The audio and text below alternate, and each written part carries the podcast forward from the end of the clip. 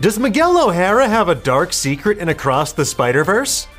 Welcome back to Nerdist News. I'm Dan Casey, and today we're going to obviously talk about Spider Man Across the Spider Verse. The sequel to 2018's Into the Spider Verse opened on Friday to widespread critical acclaim and a massive return at the box office. Earning $120.5 million at the domestic box office, Across the Spider Verse is the second biggest opening weekend of the year, just behind Mario. Wahoo! The midpoint of the Spider Verse trilogy is easily one of the best movies of the year. It delivers a jaw dropping sequel with hundreds of spider people, deep cut Easter eggs, and unexpected cameos. Yeah. yeah? Oh, oh, sorry. sorry. Did, you, Did you mean, mean that? But what we're most fascinated by today is a theory about one of the film's main antagonists. And no, not the spot. Rather, we're talking about Miguel O'Hara. Calling Spider Man 2099 an antagonist might be a bit of a stretch, or maybe it isn't if this theory is to be believed. We're going to break it all down for you in just a moment, but to do so, we have to spoil what happens in Spider Man Across the Spider Verse. So if your spoiler sense is tingling, make a break for it because unlike Bonesaw, you aren't ready. Bonesaw is! Okay, let's get into it, shall we? According to the theory which we spotted via Looper and was posited by Redditors Swindle4587 and Average Andre, Miguel O'Hara isn't who he says he is. And not just because he's on the record as having committed identity theft. Rather, he could have a connection to another group of multiversal villains, the Inheritors. Now, for those who don't know, the Inheritors slowly appeared on the spider scene over the course of 15 years or so. Their leader, Morlun, first appeared in 2001's Amazing Spider Man number 30. The larger group appeared in 2009's Spider Man The Darkest Hours, and then they made their triumphant first full appearance as a shadowy organization in 2014's Superior Spider Man number 33. The Inheritors are a group of interdimensional hunters. They seek out people with connections to animal totems, and in the Marvel Universe, these are beings with powerful abilities that connect mankind to the animal kingdom, like Spider Man. He does whatever a spider can, and also whatever a man can, which is paying rent. Anyway, they began hunting down avatars of the spider totem in particular due to its connection to the web of life and destiny. That is the web of fate that connects all realities across the multiverse. And while we didn't see Master Weaver or Madame Web in this movie as they appear in the comics, Miguel O'Hara's AI assistant LYLA did create some visualizations of what appears to be the web of life and destiny inside the Spider Society's headquarters. This gave us a much better representation of how the Spider Verse connects all of the different spider people across the multiverse. It's kind of like the TVA's handy training videos on Loki, except the Spider Society probably has a bone to pick with the TVA because they're not very good at their jobs.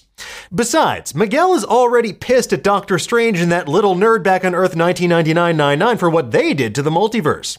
Now, quick aside before I get back into it, maybe we actually did see Master Weaver, the go back machine, the one that sends Miles and other people back to their dimensions. It kind of looks like Master Weaver in the comics, so who knows? Anyway, how does all of this tie back into Spider Man 2099 having a dark secret? Well, the idea is that Miguel looks pretty drastically overhauled from what we saw in the post credit scene of Into the Spider Verse. He's also immediately introduced as being some sort of vampire Spider Man, which some fans use to draw a parallel with multiversal baddies like Morlun and the Inheritors because in the comics they have pronounced canines very similar to vampires, and that fits their MO of sucking totem bearers dry to glurp their powers. However, with that said, Spider Man 2099 also pretty famously has some gnarly fangs, and they could easily be conflated with a vampire. Because in the comics, spider DNA was inadvertently spliced into Miguel's genetic code when his supervisor tried to murder him by sabotaging a complex procedure. You know, because comics. Anyway, the result left Miguel with some pretty gnarly claws and fangs that he can use to slice through enemies and inject them with a paralyzing venom, respectively, but not respectfully.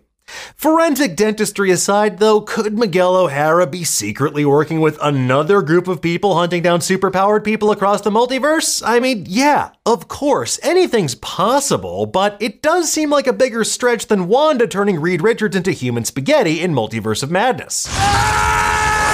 While I originally loved the idea of having the Inheritors be the true villains of the Spider Verse trilogy, that was before Across the Spider Verse turned a D list villain like The Spot from Villain of the Week into an Akira esque godlike being capable of destroying entire worlds out of anxiety and spite alone. They really turned one of the goofiest characters in Marvel Comics into one of the scariest villains in Spider Man's Rogues Gallery. To introduce an even more complicated secret society of villains at this stage would be more ham fisted than Peter Porker. It would undermine the central themes of the movie. Because what would that big reveal even be? That all the other spider people were other inheritors that killed and replaced existing spider people to steal their powers. They picked a pack of Peter Parkers to plunder and propagate. I don't buy it. Especially when we've seen the direct consequences that altering canon can have in Mumbattan and in Miguel's own backstory.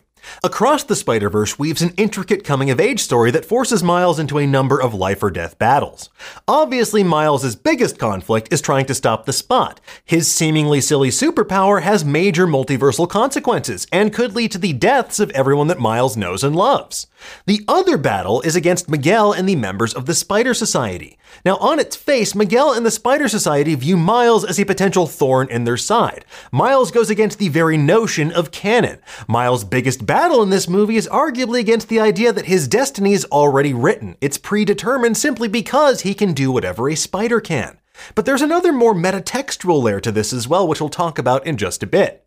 Suffice to say, though, it isn't just Miles' attitude and boundless optimism that puts him squarely at odds with the grumpy Miguel and the rest of the Spider Society. Rather, it's the revelation that the radioactive spider that bit Miles at Alchemax wasn't even from his universe originally. That meant that not only was Miles not supposed to become Spider Man in Earth 1610, but it left Earth 42 without a wall crawling superhero of its very own. And on top of that, Miguel blames Miles for doing irreparable damage to the multiverse itself when he destroyed Kingpin's collider in the finale of Into the Spider Verse. Although, to be fair, like, letting that collider run uninhibited probably would have been a much worse scenario for everyone involved. But the real reason that Miguel is such a hard ass about this is because he's witnessed firsthand what can happen if you play fast and loose with the fabric of the multiverse and try to alter the canon. In Mumbattan, Miles helping Pavitra to save both the love of his life and her police captain father created a canon event. It nearly caused that universe to collapse in on itself. It's the kind of Nexus event that would have the TVA deploying endless waves of temporal riot police in the MCU, and the Spider Society responds in kind. However, Miguel's biggest confession is that he lost his family in his original reality, and that may or may not be the Nueva York where the Spider Society now calls home. Instead of accepting that with great power comes great responsibility, Miguel tried to cheat the system. He found another universe where their Miguel died and replaced him, and this in turn caused an apocalypse event that seemingly consumed that reality.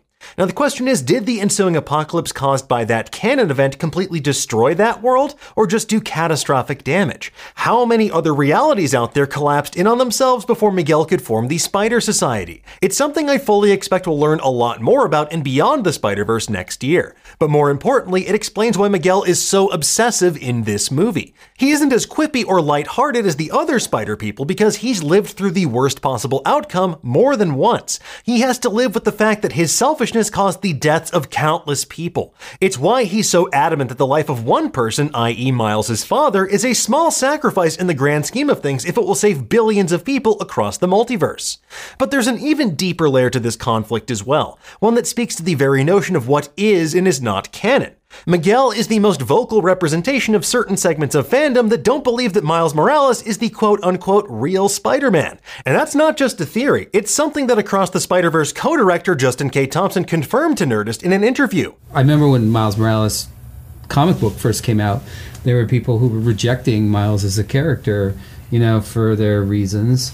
That's not how we think it should be and we wanted to talk directly to that and actually t- like almost stick it to that mentality of no anyone can wear the mask now, look, if you really want to tie things back to the theory, I suppose one could make the argument that having Miguel as part of the Inheritors makes sense because he's trying to drain the fandom of all of its joy by policing it and rigidly adhering to canon in the face of a limitless multiverse. But again, I don't buy it.